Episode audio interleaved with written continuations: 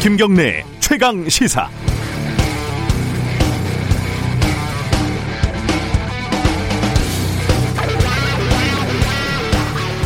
갑자기 쇼파 건너편에 있던 검사가 탁자 너머로 몸을 날리며 검사장 위에 올라타 팔과 어깨를 움켜쥐고 얼굴을 눌렀다. 그 강요 미수 공모 혐의 뭐 이런 거 수사를 받고 있는 한동훈 검사가 압수수색을 온 동료 정진웅 검사에게 폭행을 당했다면서 발표한 입장문입니다. 역시 검사답게 매우 구체적이고 생생하게 범행을 묘사를 하고 있습니다. 물론 간부급 검사들이 몸싸움까지 벌인 것은 몹시 볼성 사나운 일인 건 사실입니다. 독직 폭행이다, 아니다, 수사 방해다. 병원에 들어눕고 고소해, 맞고소해, 흔히들 그 시정 잡배들이 하는 일이죠. 하지만 좀 다르게 생각하면요. 만약에 한동훈 검사가 죄가 있다면 이렇게 몸을 던져서 치열하게 수사하는 정진훈 검사가 있다는 것이 무척이나 든든하지 않을 수 없지 않겠습니까? 만약에 죄도 없는 한동훈 검사를 표적 수사하는 것이라면 이번 폭력 사태는 권력의 음모를 생생하게 드러내는 전설적인 일화가 될 것입니다. 그도 저도 아니라면 검사 동일체라는 시대착오적인 불멸의 신선 가족에 어쨌든 균열이 생기고 있다는 징후는 될 것 같습니다. 검사님들이 그동안 서로 너무 친했잖아요. 양쪽 다 치열하게 직을 걸고 목을 걸고 싸우시기 바라겠습니다. 그러다 보면 자연스럽게 진실의 형태가 드러나지 않겠습니까? 7월 30일 목요일 김경래 최강 시사 시작합니다.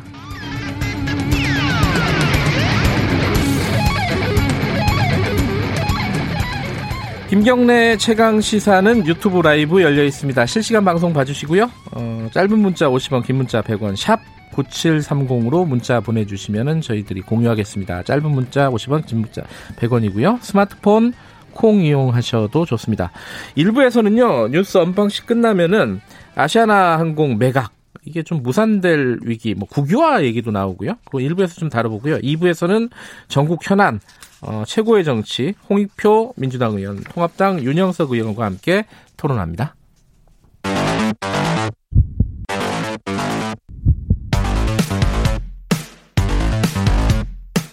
오늘 아침 가장 뜨거운 뉴스 뉴스 unboxing 네, 매일매일 두근두근한 마음으로 준비합니다. 뉴스 unboxing 고발뉴스 민동기 기자 나와 있습니다. 안녕하세요. 안녕하십니까. KBS 김양순 기자 나와 있습니다. 안녕하세요. 네, 안녕하세요. 어제 어, 검찰에서 벌어진 일부터 간단하게 정리를 해보죠. 어, 제목을 민동기 기자는 영화 찍는 검사들이라고 써오셨네요. 영화보다 더 영화 같은 상황이 현실에서 벌어져 가지고요. 네, 저는 그게 약간 무슨 창작인 줄 알았어요. 이게 도, 막 돌아다녔잖아요. 한동훈 검사 측에서 낸 입장문이. 네. 어떻게 된 일인지 팩트만 정리를 한번 해보죠. 서울중앙지검 형사 1부가 어제 오전 10시 30분쯤에 법무연수원 용인분원 사무실에 이제 압수수색 영장을 집행하러 갔습니다. 네. 한동훈 검사장의 휴대전화 유심 카드에 대한 영장을 집행을 하려고 했었는데요. 네. 원래 지난달 16일에 한 검사장의 휴대전화 본체를 압수를 하긴 했었는데 아. 유심 카드는 압수 대상이 아니었습니다. 아하.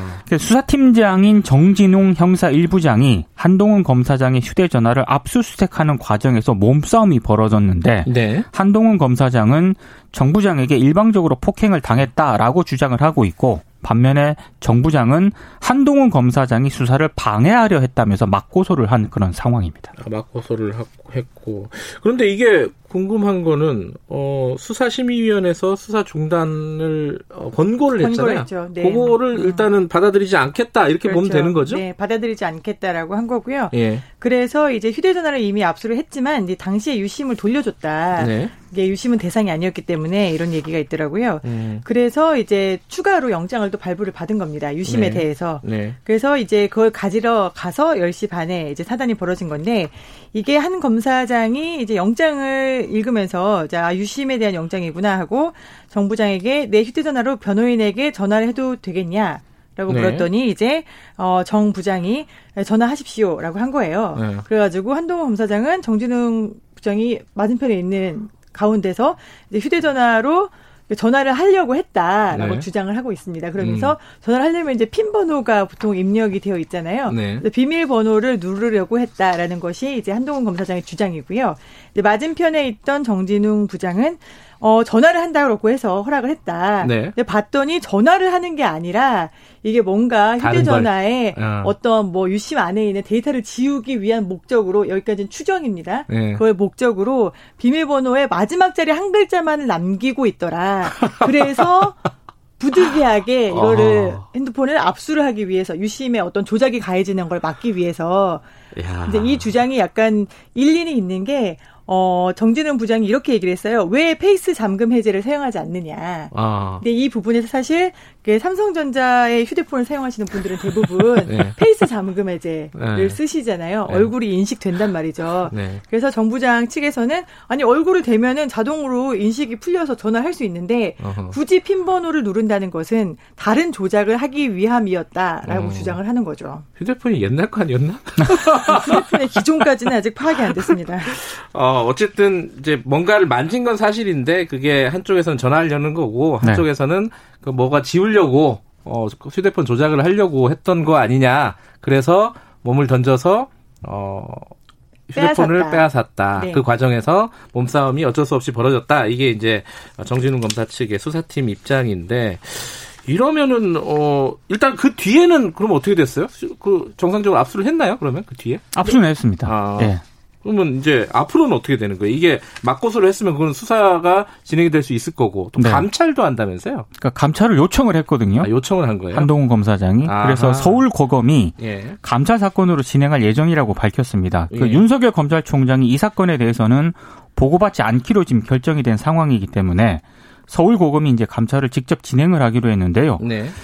영상이 녹화가 되지 않았을까라고 생각을 했었는데 일단 서울중앙지검은 문제가 된 장면은 영상 녹화되지 않았다. 아, 이런 입장을 밝혔고요. 압수수색 절차를 진행하면서 노- 녹화를 안 했군요. 그 부분은. 근데 당시 이제 현장에는 네. 그 정진웅 형사 1부장을 비롯해가지고요. 네. 수사팀 소속 검사하고 수사관이 두명 있었고 네. 디지털 포렌식 요원 한 명, 그리고 네. 법무연수원 소속 사무관, 그리고 한동훈 검사장의 비서 등이 있었다고 합니다. 음. 그러니까 아무래도 목격자 진술에 상당히 아. 좀 의존할 수밖에 뭐 여러 없는 명이 상황. 봤으면은 뭐 진술들을 종합해 보면은 대략적으로 합리적으로 판단할 수 있겠네요. 네. 그리고 한동훈 검사장은 이게 당시에 이제 CCTV가 있느냐가 지금 관건이긴 한데 예. CCTV가 없다 하더라도 어, 정부장의 어떤 행동에 행동이 이루어지는 과정 그리고 당시에 수사팀에서 이런 상황을 인정하는 장면 이런 것들이 모두 녹화가 되어 있다라고 음흠. 또 이게 주장을 하고 있습니다. 예.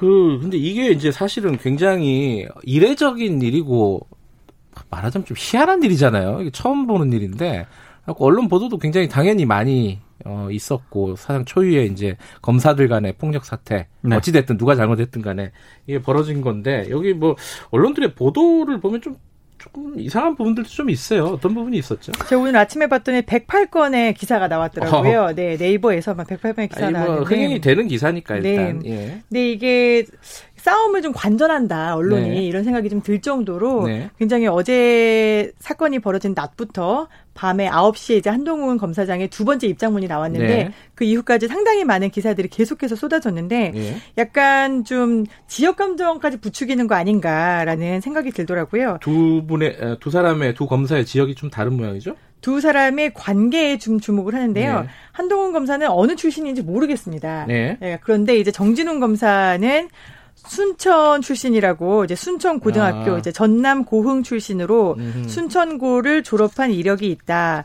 그리고 현재 이제 문재인 정부 출범 이후에 승승장구한 검사장과 중앙지검 13차장 등이 모두 호남 출신이다라고. 이제 일부 언론이 적시를 했습니다. 딱 예. 두 곳이 적시를 했어요. 중앙일보랑 조선일보인데요. 일부러 지역 감정을 건드리는 게 아닌가라는 생각이 들 정도로 네. 굳이 이 두 검사 간부가 싸우는 과정에서 지역이나 출신이 중요한가라는 생각이 좀 들고요.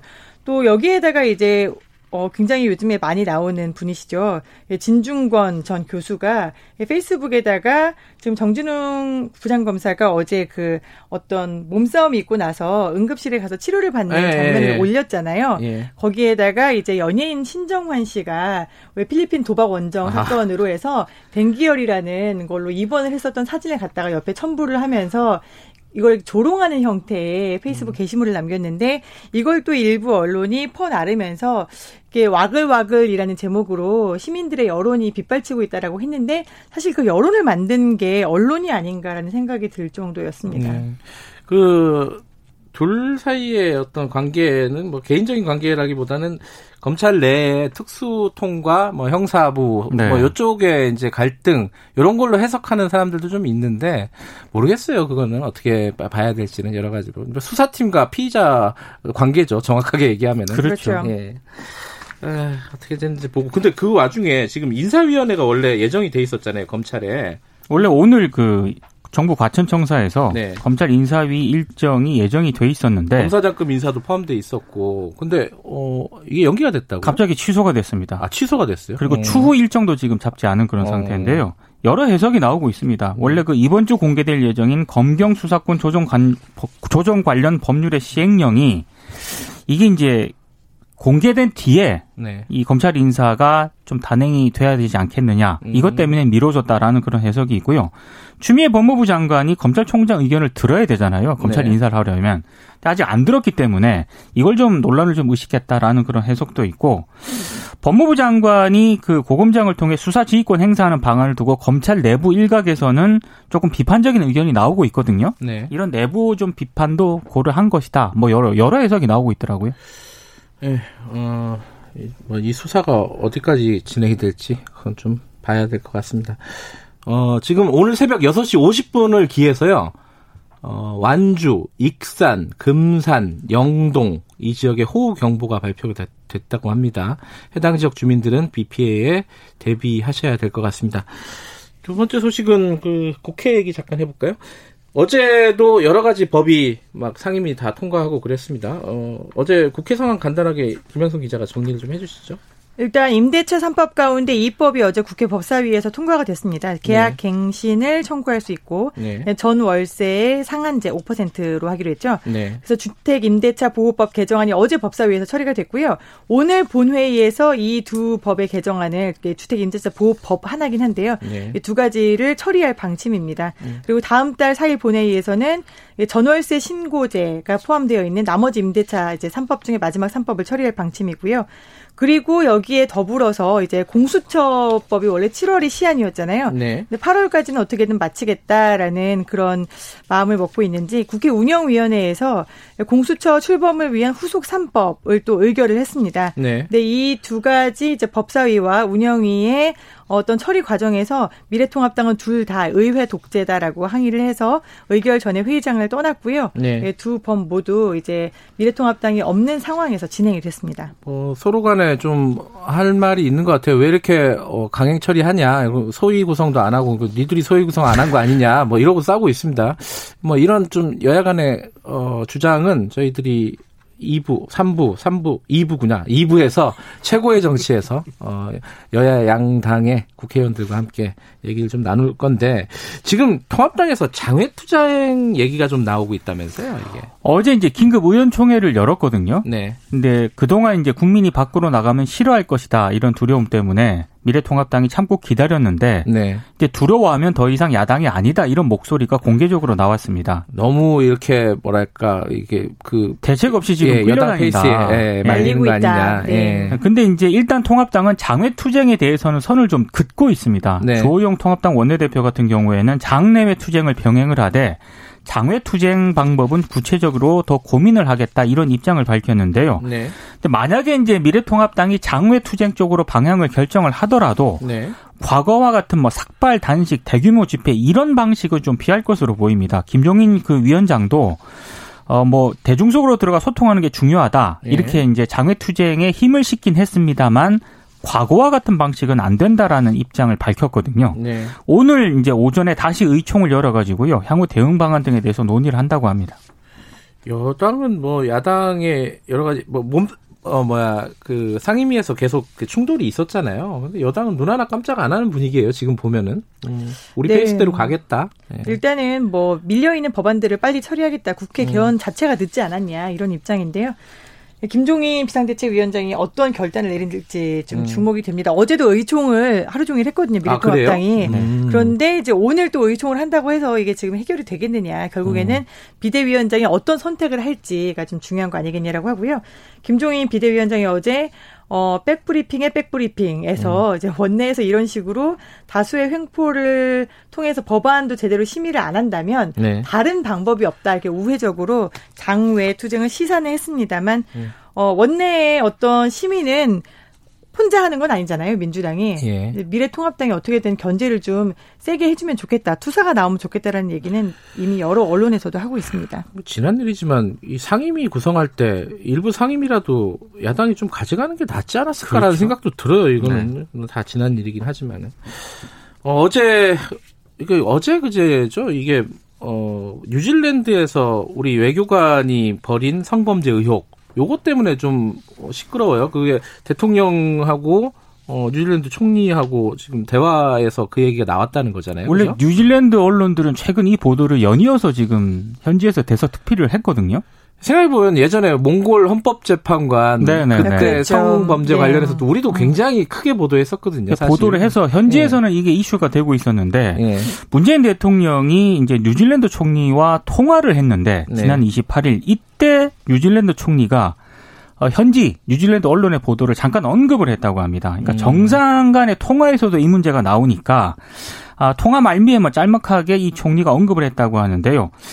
외교부가 이제 좀 뒤늦게 대응을 하면서 이게 논란이 좀 되고 있습니다.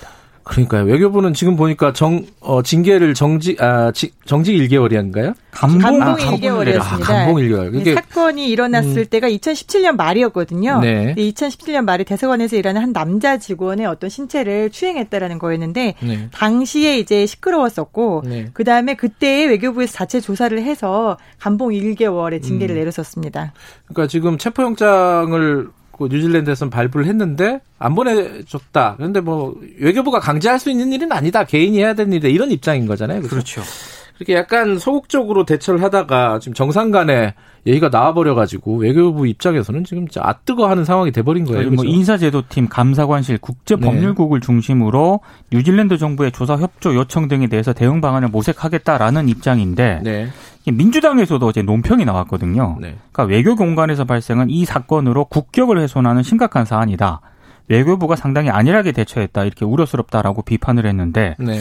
피해자가 국가인권위원회에 진정을 접수를 했고요. 아, 그 뉴질랜드 피해자가요? 국내 인권 예 오. 인권위원회에 조사 진정서를 그렇구나. 접수를 했고 인권위가 조만간 조사 결과를 공개를 할 것으로 보입니다. 아, 이게 예전에 그 아까 말씀드린 몽골 헌법재판소 그 사람도 와서 결국은 조사를 받았잖아요. 조사를 받았죠.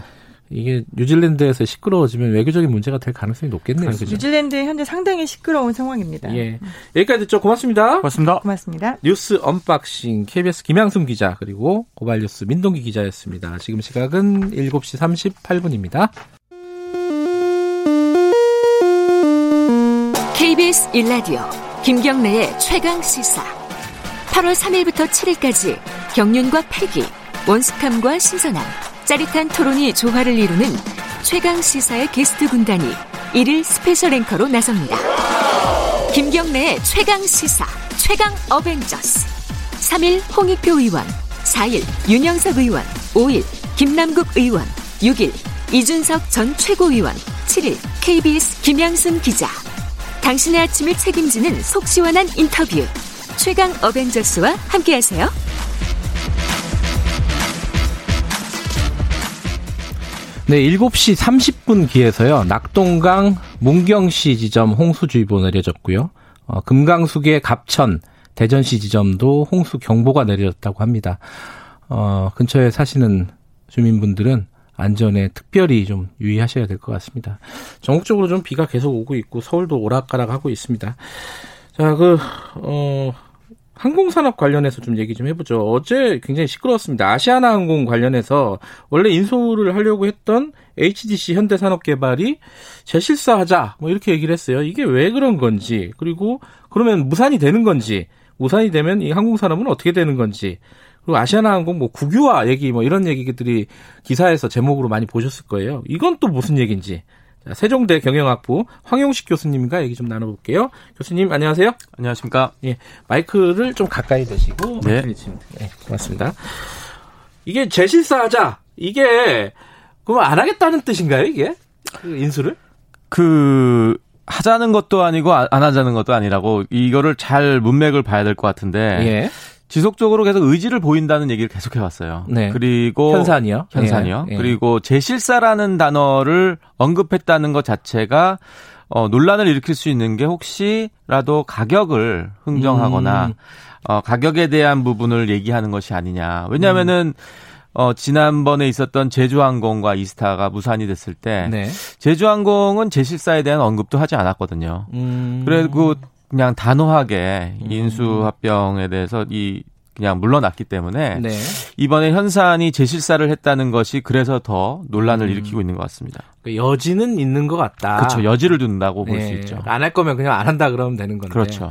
근데 지금 재실사를 요구하는 게 현산 입장에서는 명분은 좀 있는 것 같아요. 왜냐면 몰랐던 빚 같은 것들이 발견이 되고 그리고 상황도 많이 달라졌고 어떻게 보세요? 그 현산이 얘기하는 것이 이제 추가적인 부채가 파악이 됐다. 네. 예. 그리고 부채 비율이 급증했고 네. 거의 1분기 말 기준으로 해서 부채 비율이 6 6,281% 수준이고 네.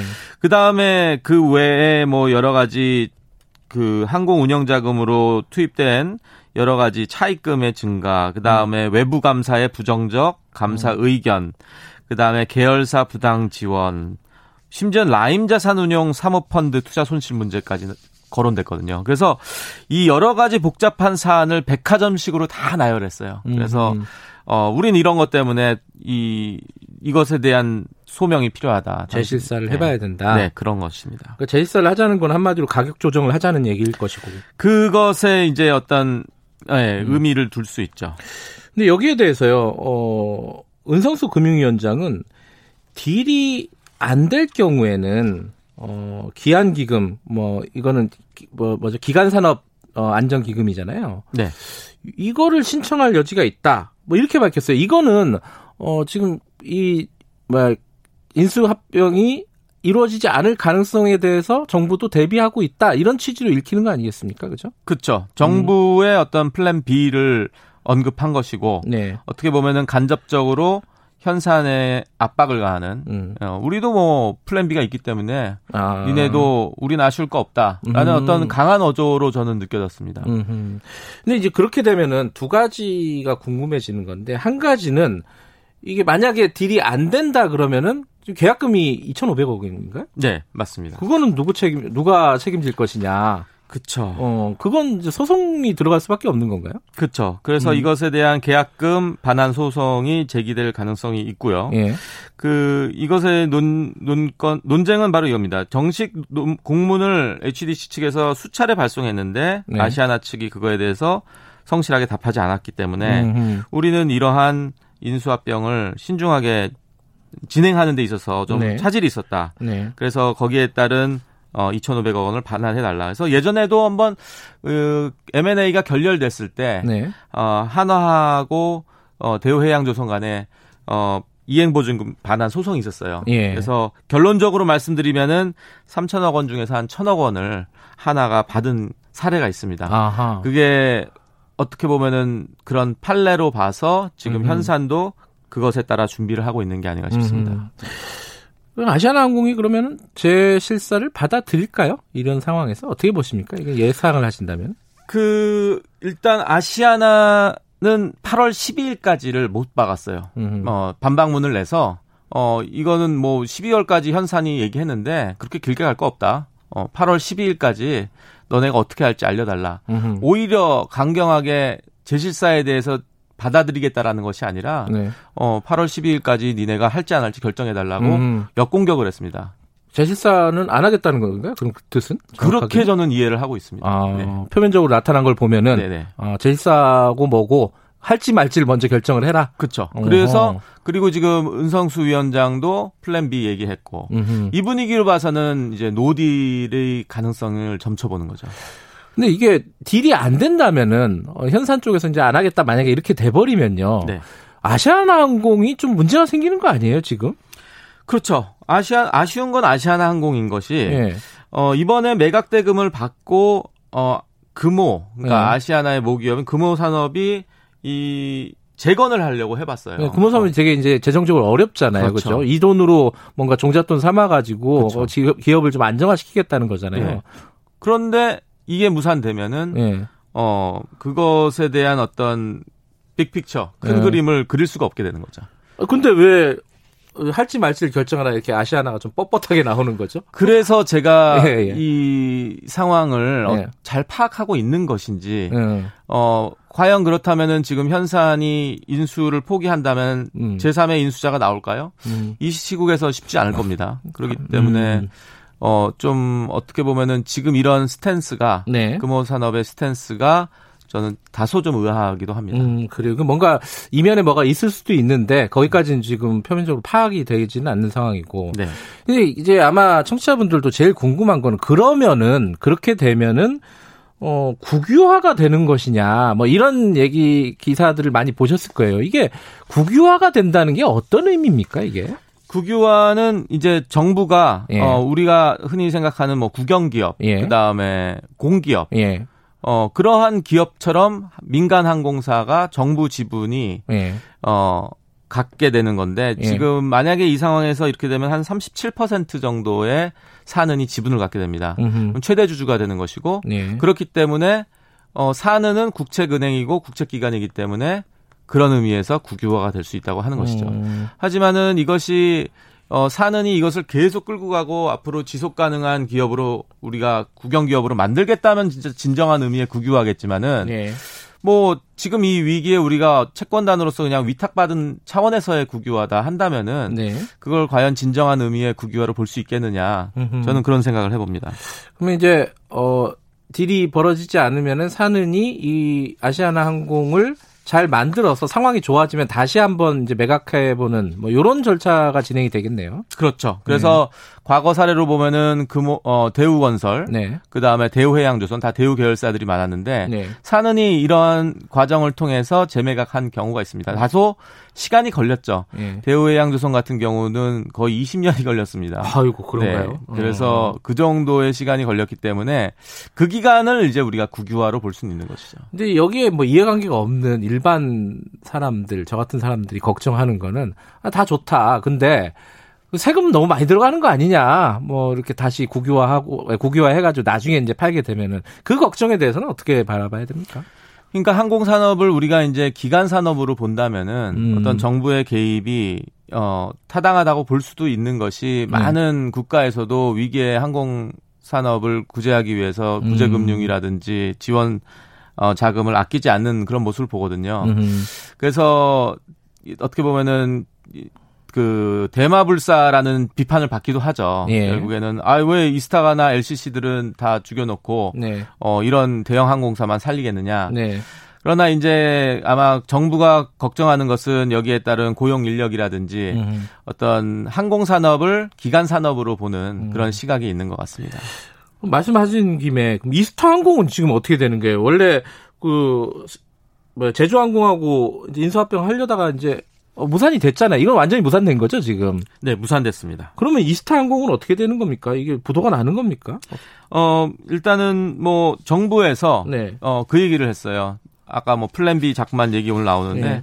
음, 당신네들도 이제 이건 자구책을 마련해라. 일단은. B. 그렇죠. 음. 네. 그래야지 우리가 그 다음에 어떠한 지원을 할지를 결정하겠다. 음흠. 그래서 어떻게 보면은 어 아시아나를 바라보는 시각과 예. 그 다음에 이스타를 바라보는 시각이 조금 이스타를 좀 거리를 더 두는 느낌이 좀 들긴 합니다. 그러니까 정부 어, 정부가요. 포지션에서 보면은 예, 예. 이스타 항공은 조금 더 거리가 있다. 그렇죠. 아하. 어 그런 데는 여러 가지 뭐 좀 논란과 잡음이 있어서 그럴 수도 있는 것이고 예. 어떻게 보면은 또 규모 면에서 네. 어, LCC의 규모가 이런 대형 항공사보다는 적기 때문에 그렇게 중요도를 높게 보지 않아서 그럴 수도 있겠지만은 네. 확실히 어 적극적이진 않다. 음. 정부가 어떤 그냥 어좀 관망하는 그런 음. 분위기입니다.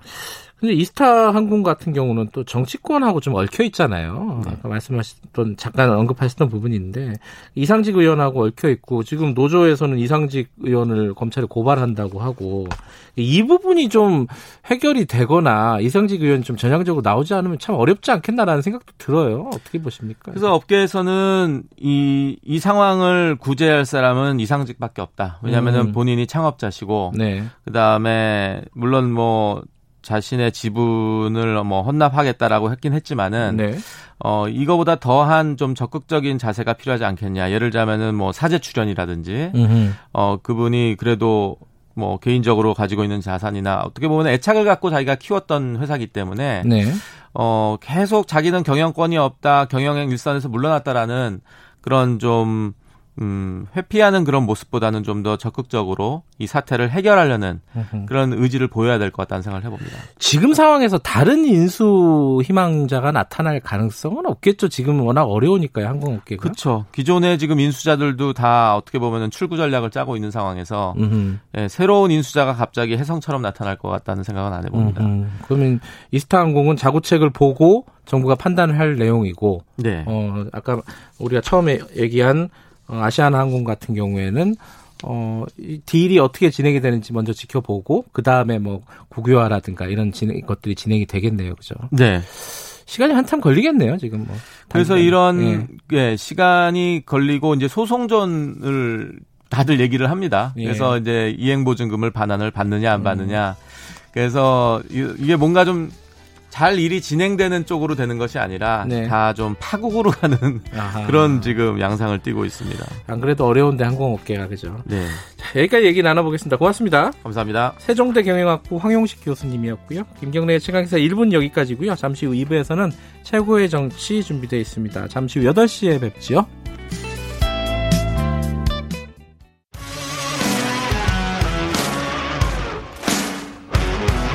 탐사보도 전문 기자 김경래 최강 시사.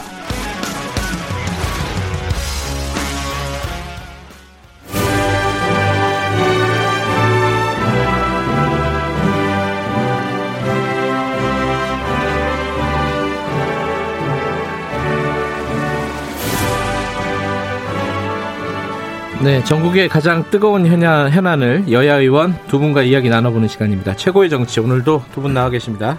먼저 더불어민주당 홍익표 의원님 안녕하세요. 네, 안녕하세요. 그리고 윤영석 의원님 안녕하세요. 네, 반갑습니다. 예. 이렇게 목소리를 나긋나긋하게. 자, 김경래 최강시사 유튜브 라이브 열려 있습니다. 실시간 방송 보실 수 있고요. 어, 스마트폰 콩으로 이용하시면 무료고 샵 9730으로 보내주시면은 짧은 문자 50원, 긴 문자 100원입니다. 문자 참여 기다리고 있습니다. 저희들이 질문이나 이런 것들 대신 해드리겠습니다. 의견도 있으시면 보내주시고요. 어, 오늘은 무슨 얘기부터 할까요? 아, 참, 자, 다음 주에 두 분이 하루씩 진행을, 어, special 진행자로 해주시기로 해서 제가 휴가를 가게 됐습니다. 네. 네. 휴가 잘 다녀오시고요. 기대하겠습니다. 이게, 어, 전체 제목이 다음 주에 최강시사 어벤져스라고 합니다. 자, 8월 3일 날 홍익표 의원님이 하고 8월 4일 날 윤영석 의원님이, 어, 1일 special 진행자로 하실 겁니다. 어, 청취자 여러분들도 많이 기대해 주시고요. 부- 어, 국회 얘기 잠깐 해야 될 것 같아요. 이제 어제 그제 뭐 야당 입장에서 보면은 여당이 폭주했다. 아, 뭐 이렇게 얘기를 하, 더라고요 그죠? 어, 지금 이제 장외투쟁 얘기도 언론 통해서 슬슬 나오는 것 같고 요거는 뭐 어, 유영석 의원님 먼저 말씀을 좀 드려야 될 것 같아요. 지금 상황 야당에서는 어떻게 보고 계십니까? 뭐 방법이 없으니까 그냥 속수무책으로 나 그냥 이렇게 간다 이런 이런 분위기입니까? 어떻습니까? 네, 저희가 이제 부동산 세금 3법이나 또 임, 임대차 3법 같은 네. 경우에 상당히 이제 동의하는 부분도 일부 있고 같이 예. 충분히 합의로 통과시킬 수 있음에도 불구하고 지금 민주당이 이제 일방적으로 숫자의 힘을 가지고 이렇게 통과시키기 때문에 어 사실상 이제 대한민국 민주주의가 살아왔던 그런 의회 민주주의 전통이 지금 이 시점에서 무너졌다고 볼 수 있습니다. 그래서 저희가 지금 103석의 그런 의석으로서 아, 이러한 민주당의 폭주를 네. 막을 수가 도저히 없습니다. 이 국회 내에서는 그렇기 때문에 지금 장애 투쟁을 국민과 함께 해야 되지 않느냐 하는 그런 당내에 네. 상당히 많은 그런 의견들이 지금 제안이 되고 제시가 되고 있는 상황이고 제가 보기에는 불가피하게 어떤 장외 투쟁으로 갈 수밖에 없지 않겠느냐 하는 그런 생각 들거든요. 물론 음. 이제 그게 대규모 집회나 뭐 그런 형태는 아닐지라도 음. 우선 지역별 그런 단위에서부터 이렇게 시작이 되어서 상당히 그런 쪽으로 갈 수, 가, 가게 되지 않을까 상당히 저는 우려스럽습니다, 솔직히. 그래서 지금이라도 민주당이 그러한 의회 민주주의를 다시 복원할 수 있는 그러한 뭔가 전향적인 그런 자세가 저는 필요하다고 생각합니다. 예, 야당에서 계속 그 얘기 하잖아요. 그 의회 민주주의가 어, 파괴됐다. 그리고 독재다. 뭐 이런 얘기 하는데 여당은 여기에 대해서 어떻게 생각하십니까? 어, 뭐 합의 처리가 되면 가장 좋겠지만 네. 그렇게 되지 않은 부분에 대해서 그것을 의회 민주주의 파괴 독재라고 하는 것은 너무 나간 얘기 아닌가 싶습니다. 어, 지금 현재 이루어지고 있는 것은 국회법에 따른 절차에 따라 아, 진행되고 있는 것이고요. 또 사안에 대해서 어떤 사안을 어, 처리했냐 결국은 이게 구, 그 여당이 잘못한 것인지 뭐 예를 들면 여당이 무리하게 독주한 것인지 아니면 야당이 발목 잡기 하고 있느냐는 네. 것은 국민들께서 그 사안에 대한 판단을 하실 것 같아요. 음. 그래서 지금 현재 내- 그 주요하게 나오는 내용들이 부동산 관련된 법들, 민생 네. 관련된 법이거든요. 이게 뭐 그 여당이 무슨 그 부당하게 그 자신들의 그 기득권을 지키려고 하거나 그뭐 권한을 확대하려고 하는 법안들이 아니라 음. 대개 민생과 관련된 부동산 임대 부동산 관련법, 세제 관련법이죠. 네. 그다음에 임, 임대차 3법 등 지금 그 부동산 문제와 관련돼서 가장 고통을 겪고 있는 중산층과 서민들을 대상으로 한 어 그 세제 개편과 그 법안 처리라는 측면에서 어 저는 국민 여론에 따라서 이 부분은 그 결정될 수 있다고 생각을 하고요. 어 야당이 아쉬운 부분은 그렇습니다. 아, 진작 그 원구성 이후 지금 그 두 달여 기간 동안 아무것도 안 한 거 아니겠어요? 네. 그러다 보니까 이제 이런 상황이 초래된 건데 어 여당을 반대 야당은 전 그렇게 생각을 합니다. 우리 뭐 그 정치학에서 원론적으로 야당은 오포지션 파티 반대하는 정당이기 때문에 반대를 잘해야 되는데 반대를 잘하려면 이 우리 정부 여당이 제출한 법안이나 오래 이미 오래전에 제출돼서 그 검토에 되었거든요. 그래서 음. 이 법안의 내용을 꼼꼼히 검토해서 문제점을 지적하고 더 나은 대안을 내놓든가 또 이런 관련돼서 그런 내용들을 여론 작업을 좀 해서 국민 여론을 모아가는 그런 여- 작업들을 했었어야 어. 그 야당의 반대가 힘을 얻을 텐데 그런 거 네. 없이 와, 와가지고 그냥 바- 뭐 독재다 민주주의 파괴다라고 하니까 그다 그다지 국민의 어떤 그 명분을 국민적 명분을 갖고 있지 못한 것 아니냐 생각합니다. 그 지금 국회에서 그 한, 한 가지만 더 여쭤보면요. 그, 그 국민들 시각에서 보면은 아, 야당은 아니, 무슨 소위 같은 게 구성이 안 됐다 하더라도 상임위 전체 회의에서라도 좀 논의 좀 하고 뭐 논의할 수 있는 기회는 있을 텐데 아예 논의에 참여 안 하는 거 아니냐. 그냥 지레 어차피 숫자로 안 되니까 논의도 안 하겠다 이런 걸로 보일 수도 있잖아요. 그 그거에 대해서는 어떻게 생각하십니까? 일단 그 대부분의 지금 그 상임위원회가 네. 이번 주에 이제 첫 회의를 했습니다. 음. 21대 국회 들어와서. 네. 대부분 이제 이 법, 법이 개정되는 절차를 보면은 상임위원회에서 이제 첫 번째 이제 서로 간 토론을 하고요. 예. 그 다음에 소위를 구성해서 소위에서 또 이제 심도 있는 토론을 거쳐서 다시 상임위원회에서 이제 그것을 어, 통과를 시키고, 그 다음에 이제 본회의에서 통과를 시키게 되는데, 지금, 우리 미래통합당에서는 이제 대부분의 상임위에서 소위 위원들을 전부 다 구성안을 다 올렸어요. 예. 어, 민주당에도 다 이제 협조를 구하고, 네. 그런데 지금 민주당에서 이제 그러한 소위 구성을 하지 않고 음. 소위 구성을 하지 않고 그냥 전체 회의에서 그것을 다 상정하는 것뿐만 아니고 의결을 통과를 시켜버렸단 말이에요. 음. 그러니까 이것은 뭐 야당의 존재 자체를 완전히 무시하는 것이죠. 저희도 이제 사실 부동산 어 세법 중에 세법 세 개, 네. 그 다음에 그 임대차 3법 같은 경우에도 저희도 공감하는 부분이 있습니다, 분명히. 분명히 있는데 예를 들면 지금 여당에서는 이제 종부세만 가지고 이제 자꾸 이제 그 인상을 하고 있는데 종부세는 전체의 1%가 안 되거든요. 그렇기 때문에 이것으로는 도저히 부동산을 잡을 수 없다. 그렇기 때문에 보유세를 전반적으로 좀 조정을 하고 그다음에 어, 이런 거래세, 소위 거래세라고 하는 양도세나 취득세를 또 조정하는 그런 식으로 해서 조정할 여지가 충분히 있다.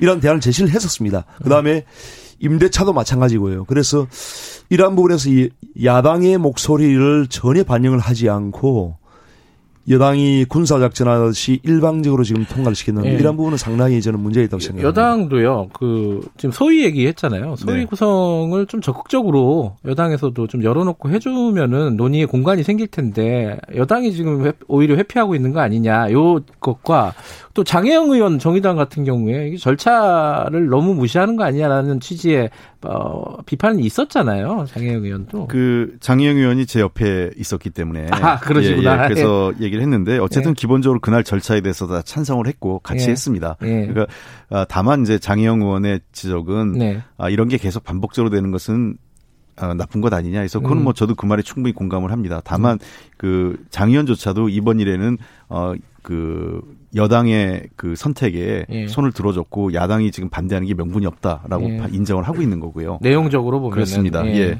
그러니까 이, 이것 자체가 민생 민생 법안이라고 보고 판단하고 있는 거죠. 네. 그리고 어 지금 어 지금 뭐 윤영석 의원이 말씀이 어 뭐 맞는 지적이에요. 저도 일정 부분 공감을 하는데 예. 어 야 그 국회 절차라는 게 정상적으로 소위에서 논의해서 어 전체회의 그 상임위 전체회의에서 통과해서 법, 네. 법안 소- 법사위로 가는 그 절차가 맞긴 하지만 어 지금 그 야당에서 대안을 뚜렷하게 제시한 것보다는 아무런 대안을 지금 어떻게 내용을 갖고 협의한 게 없어요. 네. 그동안.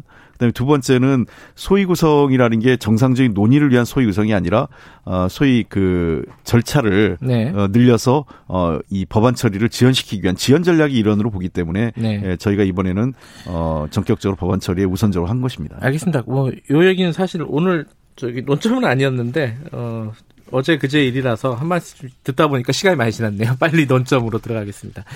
8, 9866님 청취자분이 검사들 때문에 온 나라가 난립니다. 이런 문자를 보내주셨어요. 그 검찰 얘기 잠깐 해볼게요.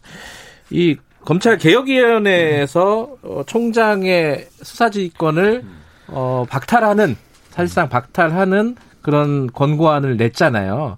근데 여기서 궁금한 거는 어 뭐 권고안은 낼 수 있는데 야, 이 법을 바꿔야 되잖아요. 검찰청법을 바꿔야 되는데 여당 입장이 좀 정리가 됐습니까? 요거부터 들, 들으면서 시작을 해보죠. 아직 뭐 이 충분히 논의된 상태는 아니고요. 그래요? 예. 음. 이건 그야말로 그 검 이 권고. 위원회에서 위원회에서 검찰 개혁 위원회에서의 권고 사항이기 때문에 네. 이것을 바탕으로 논의를 시작할 어, 사항이라고 생각을 합니다. 예. 근데 이제 이걸 자꾸 이제 검찰총장 힘 빼기다 이렇게 얘기하는 거는 제가 보기엔 부당한 프레임이라고 생각을 하고 그래요? 그럼 예. 어떤 거라고 보세요? 어, 핵심은 그 민주적 통제라고 좀 보시면 될 것 같아요. 같은 얘기 아니에요? 아니 그게? 아니요. 아, 다, 다른 얘기죠. 어, 예를 들면 예.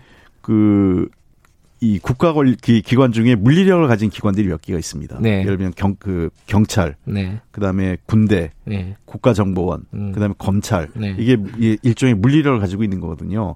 이러한 그 권력 기관, 물리력을 가진 권력 기관에 대해서는, 어, 그 선출된 권력에 의한 민주적 통제가 매우 중요합니다. 그건 어느 나라나, 음. 소위 민주주의가 진전된 선출된 권력에 의한 민주주의가 이루어진 나라의 핵심입니다. 네. 이 자칫 이 권력기관들이 통제가 이루어지지 않는다면 우리가 이미 겪어온 것처럼 지난 12, 12 때 그 저 군인들의 그 쿠데타 같은 경우에 반발했던 게 음. 민주적 통제가 이루어지지 않았기 때문에 그렇거든요. 네.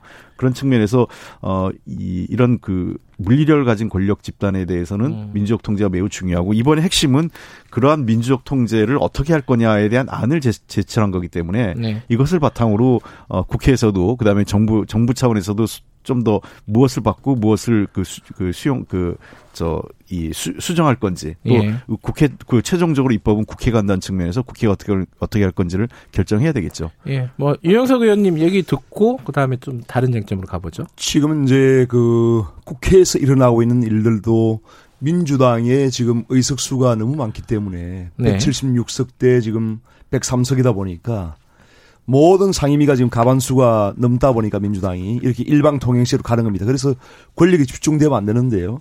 검찰 권력도 물론 집중돼서는 안 되죠. 그런데 지금 가는 방향은 어 검찰에 대한 민주적 통제가 아니고 네. 정치적 통제를 하려고 하는 거라고 저는 생각합니다. 그래서 대통령이 임명한 법무부 장관, 법무부 장관은 상당히 정치인적인 성격이 많거든요. 그렇기 때문에 법무부 장관이 검찰권을, 검찰 조직을 정치적으로 지금 통제를 하려고 하는 데서 저는 문제가 출발한다고 생각하고요. 네. 민주적, 통- 민주적 통제라는 것이 헌법 취지에 나와 있습니다. 그것이 뭐냐면은 민주주의의 어떤 원리에 의한 통제, 그리고 법, 법, 법적인 통제를 말하는 겁니다. 그래서 이제 그러한 그 통제로서 나와 있는 것이 검찰은 적법한 수사를 해야 되고 그 다음에 검찰의 어떤 수사권에 대해서 영장주의 원칙이라는 것이 있죠. 그래서 법원에 법원에 의한 그 통제가 되고 있고요. 그 다음에 뭐 미란다 원칙이라든지 이런 어, 원칙들이 다 나와 있어요. 그래서 그러한 민주적 원리는 이제 적 법에 의한 그 통제를 말하는 겁니다. 그런데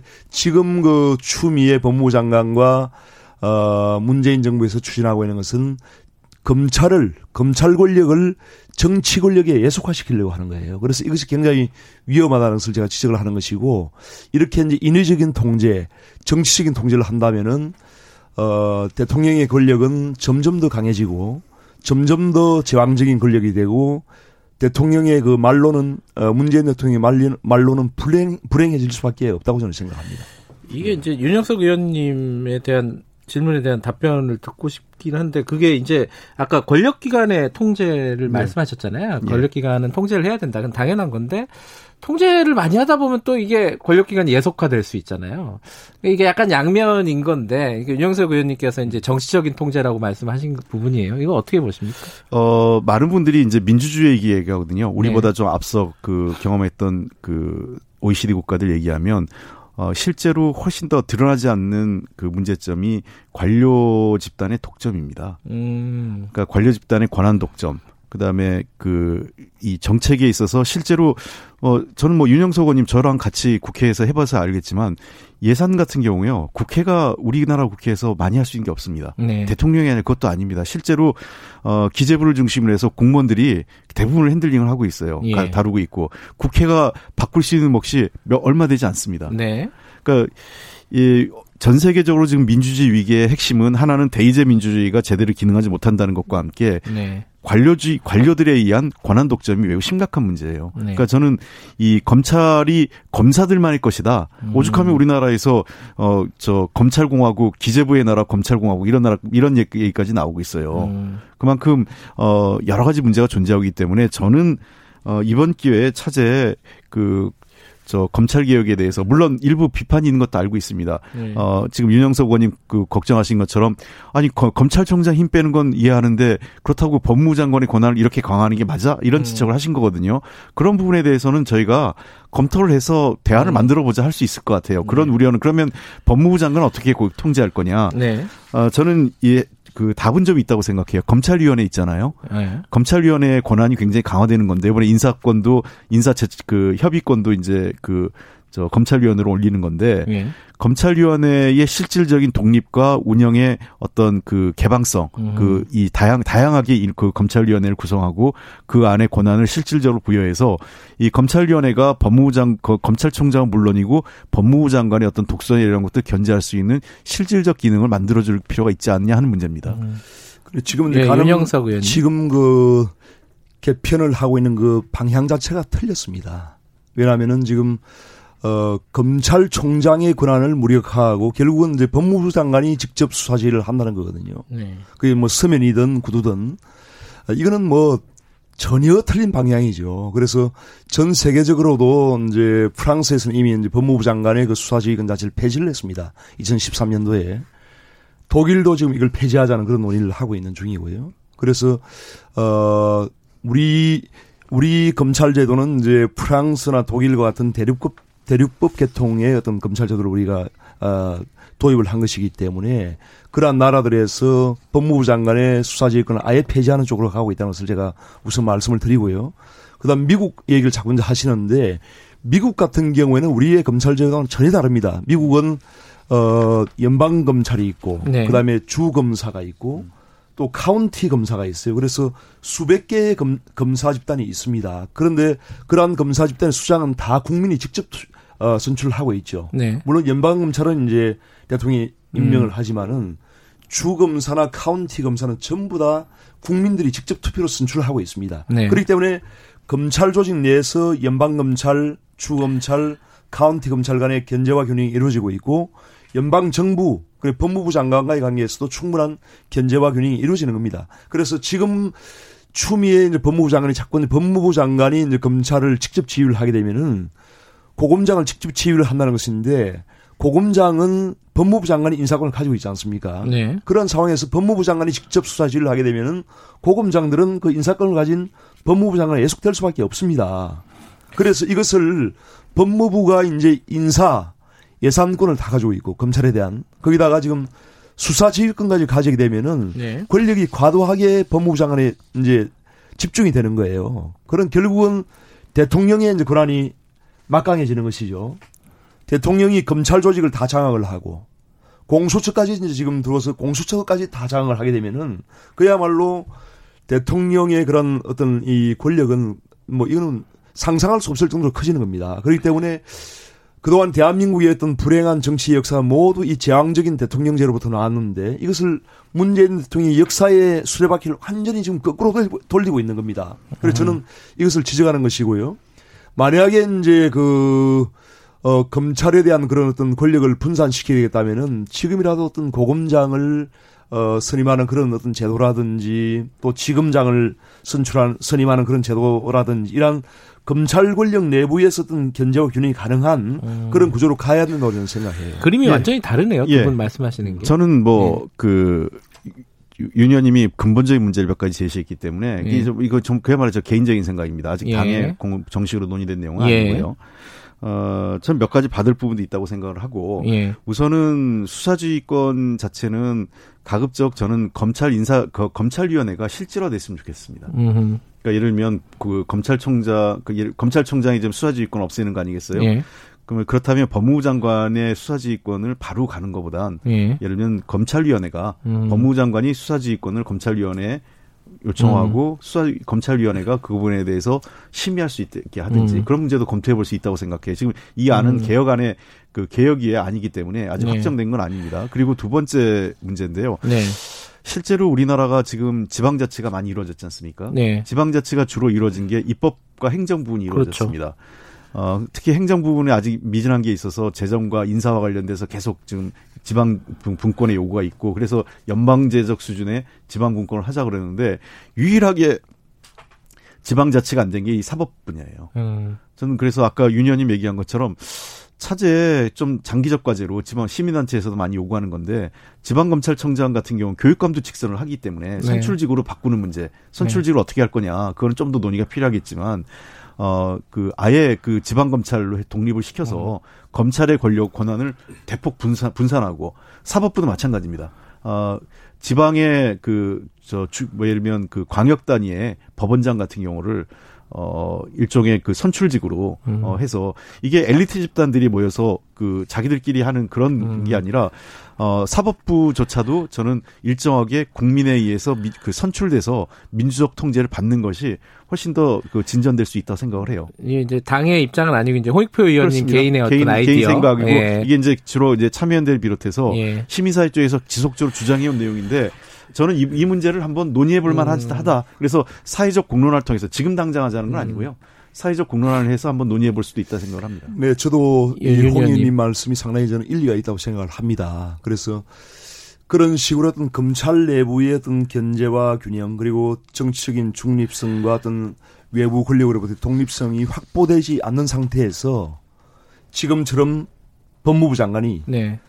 인사권을 가진 고검장 또 지검장들을 직접 수사실을 하겠다고 하면 이거는 알겠습니다. 잘못된 거죠. 그윤 의원님, 근데 네. 그 아까 말씀하신 부분 중에 이제 법무부 장관이 이제 수사지휘권을 다 가져가는 거는 좀 문제가 있다고 하셨는데 검찰총장이 수사지휘권 지금 집중돼 있는 거 이 부분은 문제라고 생각하십니까 이거는? 그 부분은 이제 네. 지금 현행 우리 검찰 제도와 네. 사법 제도에서는 불가피한 측면이 분명히 있습니다. 음. 왜냐하면 이제 검찰총장의 이제 권력이 집중된 것이 결국은 이제 검사 동일체 원칙 때문에 그런 거거든요. 네. 그래서 이제 이것이 어 검사마다 모든 법 집행을 달리 하면은 결국은 그 피해는 국민들에게 돌아오기 때문에 그것을 방지하기 통일성을 기하기 위해서 검찰총장의 이제 그런 권한을 수사 지휘와 감독권을 준 거거든요. 네. 그래서 그걸 불가피한 어떤 저는 상황이라고 생각하고 그런데 이제 이 불가피한 상황을 어 개선하 개선한다는 명목으로 검찰총장의 어떤 권한을 완전히 무력화시키고 이 권한을 전부 다 법무부 장관이 가져간다면은 알겠습니다. 더 많은 문제가 생긴다고 저는 생각하기 그, 때문에 예, 그럼 아까 잘못됐다고 생각하고요. 예. 그래서 검찰 내부의 어떤 이 권력을 분산할 수 있는 예. 그런 뭔가 제도적인 개선이 저는 필요하다고. 생각합니다. 그 지방검찰청장 같은 경우에 선출직으로 하자는 아이디어에 음. 대해서는 기본적으로는 어떻게 생각하세요? 지금 뭐 현실화된 건 아니지만. 저는 찬성입니다. 아, 그래요? 이제 아. 선출직으로 하는 게 두 가지 방법이 있습니다. 하나는 이제 국민들이 직접 선출하는 방법이 있고요. 네. 또 하나는 이제 소속 검사들 음. 소속 검사들이 선출하는 방법도 있습니다. 그 이제 실제적으로 대한 변호사협회에서는 이제 그런 방법을 지금 제안을 해놓은 상태죠. 음흠. 그렇기 때문에 그러한 어떤 식으로 되든 그런 선출직화하는 것도 저는 충분히 어, 도입을 하, 해야 된다고 생각합니다. 두 분이 말씀하시는 거 보니까 합의점이 좀 많이 있는데요, 그래도. 뭐 좀 뭐 같은 면에서 다를 수도 있는데 예. 근데 이번에 그 전 중요하게 제안한 것 중에 예. 검찰총장을 비검사로 좀 다양화하자는 얘기가 있잖아요. 있었죠. 예. 예. 저는 솔직히 그 문재인 정부에서 꼭 인사를 했으면 했는데 아직 실패 못한 게 몇 부분이 있는데요. 예. 어 바로 이, 이 부분이 포함되어 있습니다. 어, 음. 국방부 장관을 민간인으로 하는 거. 아하. 그리고 이 검찰총장을 비검사로 하는 거. 음. 그리고 세 번째는 어 저 기재부 장관을 비기재부 출신으로 하는 거. 이 세 가지를 저는 어예 저게 왜 그러냐면 여야를 예. 떠나서 예. 어 저는 이 관료에 의한 문제가 훨씬 음. 이 실제로 그 사회가 전문화되고 고도화되고 어 다양화될수록 어떤 현상이 벌어지냐면 관료에 의한 독점이 굉장히 심각합니다. 음흠. 뭐 이게 뭐 선진국에서 많이 나타난 문제이기 때문에 그래서 제가 얘기하는 거는 저는 검찰총장에 대해서 좀 더 이 제한을 뒀으면 좋겠어요. 그러니까 예를 들면 검 검찰 출신이라 할 경우에 검찰을 퇴직한 이후에 예를 들면 3년이나 음. 그할 수 없게 한다든지 음. 지금 같은 경우에는 사실 그동안 예, 문재인 정부가 과거 정부처럼 검찰을 뭐 저 장악하고 싶고 마음대로 하고 싶었으면요 검찰총장 그다음에 이 청와대 민정수석 그리고 법무부 장관을 쫙 검사 출신 다 시키면 됩니다. 그게 과거 어저 소위 그 미래통합당 정권에서 많이 했었던 방식이죠. 갑자기 훅 어. 들어가시네. 그래서 검사 출신 쫙 해서 그게 이 검사 동일체가 그렇게 작동하는 거거든요. 그러면 뭐 공개적으로 무슨 수사지 개별 수사지를 공개적 할 이유도 없어요. 그냥 아름아름 자기들끼리 다 정리하고 어저 그 대통령의 눈치 알아서 다 봐서 그 검찰 권력 장악해 왔기 때문에 예, 두 분 얘기 다, 뭐, 여기, 여기까지만 하죠. 어, 검찰 얘기 할 여기까지 하고. 많지만은 뭐이 정도로 하죠. 예. 어, 재미, 재미는 있겠네요. 이게 뭐 인사가 그렇게 진행이 되면. 그거 기본적으로 찬성은 하세요? 뭐, 검찰총장을 비검찰로 임명하는 뭐 거고. 그런 부분도 이제 열어두고 하실 수 있는 부분인데. 그렇죠. 지금은 음. 이제 국방부도 이제 문민화 차원에서 현역에서 퇴직한 분을 이제 임명을 하고 있지 않습니까 장관을. 네, 네, 그리고 이제 뭐 기재부 장관도 사실 뭐 외부의 어떤 그런 경제 전문가들을 임명하는 경우도 있고요. 많이 있고. 그래서 이제 검찰도 충분히 그것을 이제 고려할 만하다 생각합니다. 네. 알겠습니다. 행정수도 얘기 시간이 뭐 많지 않아서 한 말씀씩 거- 밖에 거의 못 듣겠는데 지금 이제 어 추진단 만들었죠 여당에서는. 네. 그건 이제 속도를 내서 어 추진하겠다는 거예요. 이게 그 로드맵이 어떻게 돼요? 언제까지 하겠다 이런 게 있습니까 혹시? 어, 아직 뭐 로드맵은 확실히 나온 건 아닙니다. 예. 뭐좀 더 빠르게 추진하겠다라는 게 김, 김태년 원내대표 구상인데요. 음. 어, 뭐 그렇다고 이게 뭐 속도를 무한정 낼 수 있는 문제는 아닌 것 같아요. 그러니까, 어, 자- 잘 아는 것처럼 국가 백년지대계이고요. 음. 어, 국토 균형 발전과 함께 수도권에서 또 서울을 비롯한 이 부분에 대해서 불안감도 있기 때문에 이런 문제는 진짜 충분히 야당은 물론이고 국민하고 소통하면서 추진해야 된다는 측면에서 어, 너무 속 어, 속도에 집착할 필요는 없지 않느냐 생각을 합니다. 다만 어, 차분하게 로드맵을 확실히 세우고 어, 로드맵을 세우는 수- 동안은 충분히 수, 논의하고 그걸 바탕으로 어, 신속하게 추진하는 게 대선 필요하다. 때까지는 하겠다. 뭐 대충 그, 그런 생각은 있나요? 어떤 시한을 딱 정해놓고 한다는 음. 것 자체 저는 개인적으로는 아, 지금 우리 원내대표 같은 경우는 대선 전에 끝내자. 그러니까 아하. 우리 김종인 대표도 뭐 그럼 내년 서울시장 선거에 걸자 뭐 이런 얘기까지 하시는데 아, 이 문제를 좀 탈정치화하려면 어떤 시점을 너무 명확히 하는 것보다는 어, 좀 논, 충분한 논의가 필요하지 않을까 생각합니다. 통합당 입장이 좀 궁금하긴 합니다. 이게 충청권 의원들도 있고 그래가지고. 예. 저는 방금 우리 홍 의원께서 말씀하신 네. 건 상당히 합리적으로 생각합니다. 어허. 그러니까 우리 여당의 원내 지도부도 좀 이렇게 합리적으로 판단했으면 좋겠고요. 지도부가 어, 되셔야겠네요. 왜냐하면 지금 이게 그 방금 말씀하신 대로 이 수도의 문제는 정말 국가 백년지 대계거든요. 네. 앞으로 통일 한국의 그런 우리 위상도 생각을 해야 되고 또 서울을 전 세계적인 도시로 만들어야 되는 그런 어, 우리에게 그런 시대적인 소명도 있지 않습니까? 그런데 지금 이것을 너무 정략적으로 또 부동산 가격 폭등에 따른 그런 국민의 불만을 다른 데로 돌리기 위한 그런 어떤 하나의 술책이지요. 그렇게 들고 이건 정말 저는 잘못했다고 보고요. 실제로 문재인 정부가 그동안에 그 지방 분권에 대해서 진정성이 없었어요. 음. 왜 제가 이런 말씀 드리냐면은 지방 분권을 하기 위해서는 지방 재정을 확충을 해줘야 됩니다. 그런데 어 박근혜 정부 당시에 어 지방 재정이 어 75.5% 5%였고 중앙 어, 국가 재정이 예. 그다음에 지방 재정이 25% 정도 됐습니다. 네네. 그러니까 75 대 25 정도 됐는데 이것이 지금 문재인 정부 들어와서도 전혀 개선되지 않았습니다. 최근에 이제 한 7대 그 3까지 지방 갔습니다. 소비세를 한 지방 5% 포인트 올랐다는 아니 거예요. 아니 예. 전혀 그렇지 않아요. 조금 올랐죠. 좀 접근해 가고 있습니다. 0.2% 올랐습니다. 0.2%. 그것이 이제 문재인 정 문재인 대통령이 대통령이 되면 될 때 공약으로 내건 게 지방 재정을 40%까지 육대 사로. 확충하겠다. 6대 4로. 예. 그런데 지금 전혀 개선이 되지 않았어요. 박근혜 정부 당시에 비해서. 박근혜 정부는 그래- 그래도 이명박 전 정부에 비해서는 상당히 개선을 했거든요. 그래서 이게 이런 알겠습니다. 역사적인 어떤 이 시대적인 흐름을 전혀 그 이행을 하지 않으면서 지금 와가지고 갑자기 이걸 행정수도를 이전하겠다? 저는 이거는 알겠습니다. 도무지 이해할 수가 없고 지금이라도 대통령이 진정성이 있다면 예. 시간, 대통령이 시간 다 이것을 했습니다. 안 돼, 안 돼, 안 대통령이 돼. 수도 이전에 대해서 어, 막- 증명을 하고 아니, 다 끝났는데 왜, 왜들 이러세요? 국민 투표를 붙여야 된다고 재정. 접근하는 로드맵이 있습니다. 자, 자, 두 분 고맙습니다. 저 윤영석 의원님, 홍익표 의원님, 고맙습니다. 자, 2분 여기까지 하고요. 잠시 후 3부에서 뵙겠습니다. 일부 지역국에서는 해당 지역 방송 보내드립니다.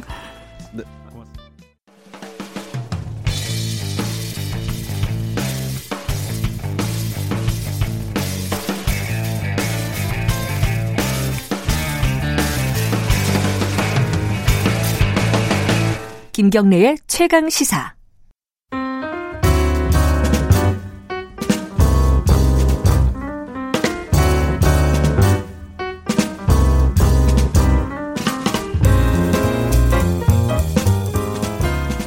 네, 더 나은 미래를 위해 오늘의 정책을 고민하는 시간입니다. 김기식의 정책 이야기, 식스센스 김기식 더 미래연구소 정책위원장 함께합니다. 안녕하세요. 예, 안녕하세요. 저번 주에 저희들이 다른 일이 있어 못 뵀습니다. 오랜만에 네, 네, 뵙는 네. 것 같습니다. 네.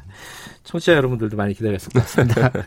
많은 일들이 있었습니다. 2주 동안에. 네, 어, 네. 뭐 여- 여러 가지가 있지만은 검찰 얘기부터 좀 해볼게요. 워낙 네. 시끄러워가지고요. 이게 네. 나라가 뒤집히는 느낌이에요. 네. 뭐 이렇게까지 갈 사건인가 싶긴 한데. 어, 제 사건은 거의 막장 드라마 수준이죠. 그래요. 예, 그 와중에 그 전날 검, 검찰개혁위원회, 네, 어, 네. 법무검찰개혁위원회에서 권고안이 나왔는데 이게 좀 논란들이 좀 있습니다. 검찰총장 수사지휘권을 어, 상- 없애고. 어, 없애, 사실상 없애는 음, 거죠. 네, 네. 그리고 그걸 법무부 장관한테 준다. 네. 그런데 직접 지휘를 어, 총장한테 하는 게 아니라 고검장한테 한다. 네, 네. 이걸 어떻게 봐야 될까? 이게 약간 논란들이 있어요. 그 참여연대에서 이 안에 대해서 생뚱맞다 이렇게 그 논평을 맞아요. 했는데 예. 사실 저도 좀 생뚱맞다고 생각합니다. 아, 그래요? 아, 왜냐하면 어.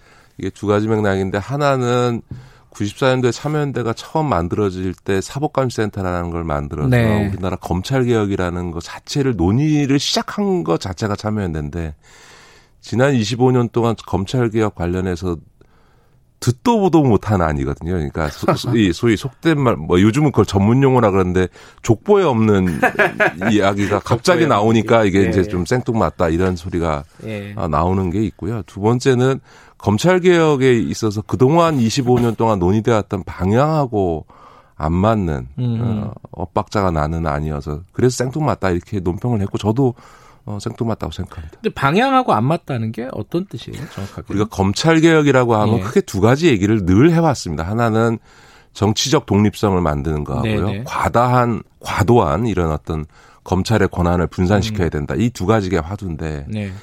정치적 중립성으로 놓고 보면 지금 이번 안은 검찰총장의 권한을 어 소위 고검장들에게 나눠주되 법무부 장관이 지휘하겠다 그 고검장들을 음. 그거는 이제 정무직 공무원인 장관이 오히려 수사에 대한 지휘권을 더 강화하는 형태가 되는 거니까 네. 결과적으로 어 정치적 독립성을 강화해야 된다는 지난 25년간의 검찰개혁 방향에는 역행하게 되는 음흠. 게 되, 는 거죠. 네. 어, 그런 점에서는 어, 검찰 법무부 장관 인사권까지 인- 인사권을 쥐고 있는 상태에서 그나마 장관급 검찰총장에 대해서 그것도 어 서면으로만 지휘하도록 엄격히 수사에 대한 권한을 법무부 장관의 권한을 축소시켜 놨던 건데 이거를 오히려 결과적으로 법무부 장관의 검찰에 대한 수사 지휘권이 확대되는 결과를 낳을 수 있는 안을 냈다는 거는 어 생뚱맞고 바람직하지 않은 거고요. 두 번째는 검찰 개혁에서 두 번째 안이 이제 권한을 분산시키는 건데 이거는 검찰의 권한을 분산시키는 게 아니라 총장의 힘 빼기에 맞춰져 있으니까 이게 또 적절치 않은 거죠. 예를 들어서 보통 이제 검찰의 권한 분산에서 핵심은 이제 검경 수사권 조정을 네. 통해서 수사권을 경찰에 넘기도록 하는 방안이 있고요. 또 하나는 제가 방송에서 이 방송에서도 얘기했습니다만 검찰을 쪼개서 예를 들어서 지금 금융위원회나 공정거래위원회나 국세청에다가 검찰 권한을 부여하는 미국식 시스템을 하면 검찰이 뭐 일반 검찰, 어, 경제 검찰, 어? 이렇게 이제 다 쪼개지게 되거든요. 이렇게 검찰의 권한 자체를 분산시키는 것이 이제 검찰 개혁의 가장 중요한 방향이었던 건데 이런 검찰의 조직적 권한 분산과 또 무관한 이런 안을 만들었다는 거는 제가 아는 한 문재인 대통령의 철학이나 생각하고도 하고도 안 맞거든요. 도대체 저는 어떻게 안이 만들어졌는지 이해가 잘 안 됩니다. 검찰개혁위원회가 매우 독립적으로 활동을 하고 있다. 이렇게 볼 수도 있겠네요.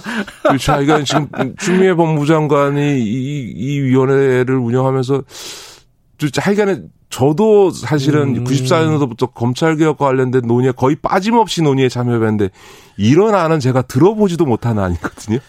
정말 족보에 없는 안입니다. 족보에 없는 아니다. 그러면은 이게 이제 권 이제 위원회에서 권고를 한 거니까 이게 법이 통과돼야 되고 하잖아요. 네, 이게 네, 네. 사실 아까 이제 어, 홍, 홍익표 의원도 이게 사실 약간 생각이 좀 결이 다르더라고요. 지금 네, 네. 안과 한국표 네, 의원이 네, 생각하는 네, 안이. 그럼요. 그래서 좀 가능성이 현실 가능성은 좀 떨어지지 않을까라는 생각도 드네요. 저는 아, 이, 이 안이 수용될 가능성은 없다고 아, 봅니다. 그래요? 예, 예, 왜냐하면, 어, 뭐 이미 시민사회뿐만 아니라 네. 그 많은 그 전문가들이 비판을 하고 있고, 지금까지 민주당이 취해왔던 검찰 개혁의 방향과도 결이 다르기 때문에, 네. 갑자기 민주당이 지금 와서 이거를 수용해 가지고, 어, 본인들이 주장해왔던 것과 다른 법안을 알겠습니다. 입법할 강행할 가능성은 없다고 봐야죠. 뭐 이거 여기에 대해서 뭐 자세히 논의할 필요는 없겠네요. 잘 되지도 않을 건데. 뭐 저는 사고 났다고 생각합니다. 그냥 사고 났다. 근데 왜 사고 났는지 혹시 아니, 그러니까 이제 그냥 어렵죠. 아무, 별로 안 챙기고 냅, 냅뒀더니만 저렇게 된 안이 만들어졌다고 봐야죠. 알겠습니다. 네. 여기는 그럼 여기까지 할게요.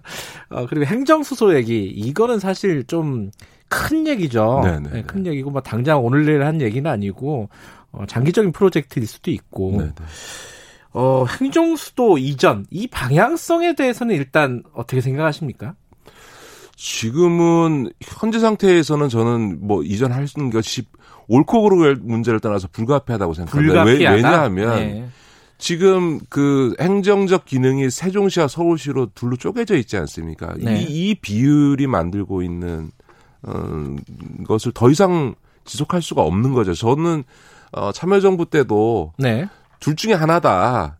만약에 행정수도 이전할 거면 청와대 국회고 전 행정부처가 다 한꺼번에 내려가거나 음. 아예 안 내려가거나 둘 중에 하나인 거지. 지금처럼 반은 내려가 있고 반은 서울에 있는 이런 구조는 정말 비효율적인 구조거든요. 그러니까 네. 실제로 부처 간 협의를 위해서도 서울에 계속 올라와야 되고 국회 상임위 출석하려고 맨날 국회 저 장관이고 국장이고 맞아요. 차관들하고 음. 다 올라와 있는 이런 구조는 안 되기 때문에 이런 국정 운영에서의 비효율성을 개선하기 위해서는 이미 어 행정부의 반 이상이 3분의 2가 내려가 있는 조건에서 더 이상 이런 비효율성을 지속해서는 안 되기 때문에 음.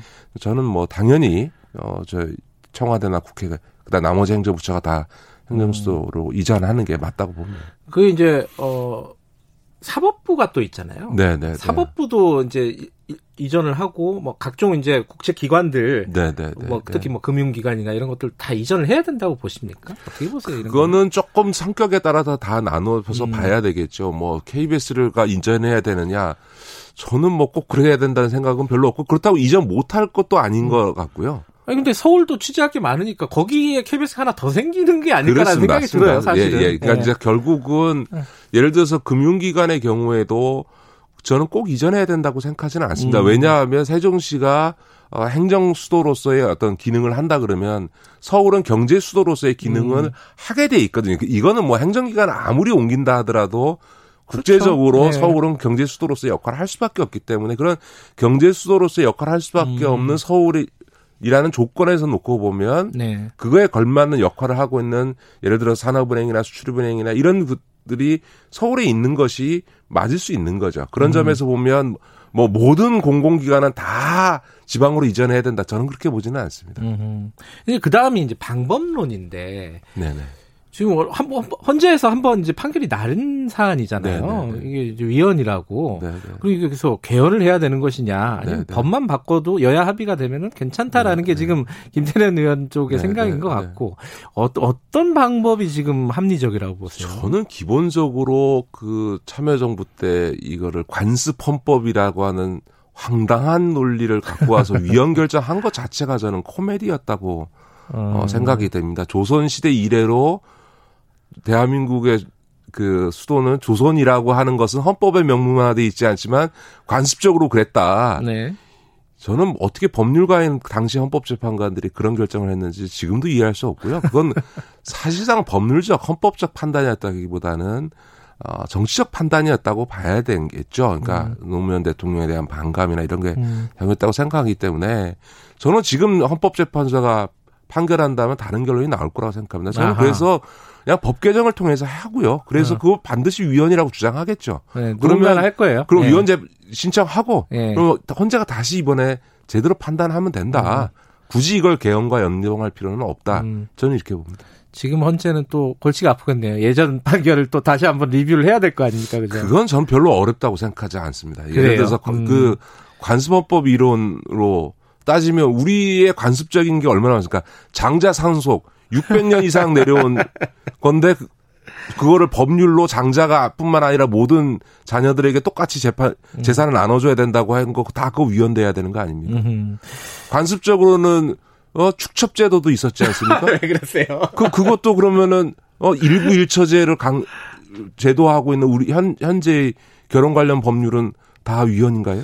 저는 그런 점에서 아니 이, 이 얘기가 그 당시에도 지적돼 왔었습니다. 그러니까 음. 예를 들어서 헌재가 네. 그 당시 헌재가 조선 시대 이래로라고 하는 희한한 판결을 쓰면서부터 그럼 조선 시대 이래로 문화적으로 관습적으로 내려왔던 거 500년 동안 지속된 거는 다 그러면 헌법에 명시돼 있지 않아도 헌법적인 사안이냐 라고 하면 그거와 관련된 법률은 다 위헌이냐 라고 하면서 사실은 비아냥거리면서 이런 음. 소위 이야기들이 국민들 속에서 나왔던 거죠. 그걸 어이없다고 생각하시는 분들은 그, 그, 그렇게 얘기를 하는 거죠. 그렇죠. 저도 네. 이제 그때 그 얘기를 지금 다시 상식해서 말씀드리는 겁니다. 근데 이제 행정수도 이전, 뭐, 수도 이전 얘기가 나오면서 네, 네. 또 플러스 되는 얘기가 이제 교육 얘기예요, 사실. 네, 네, 네.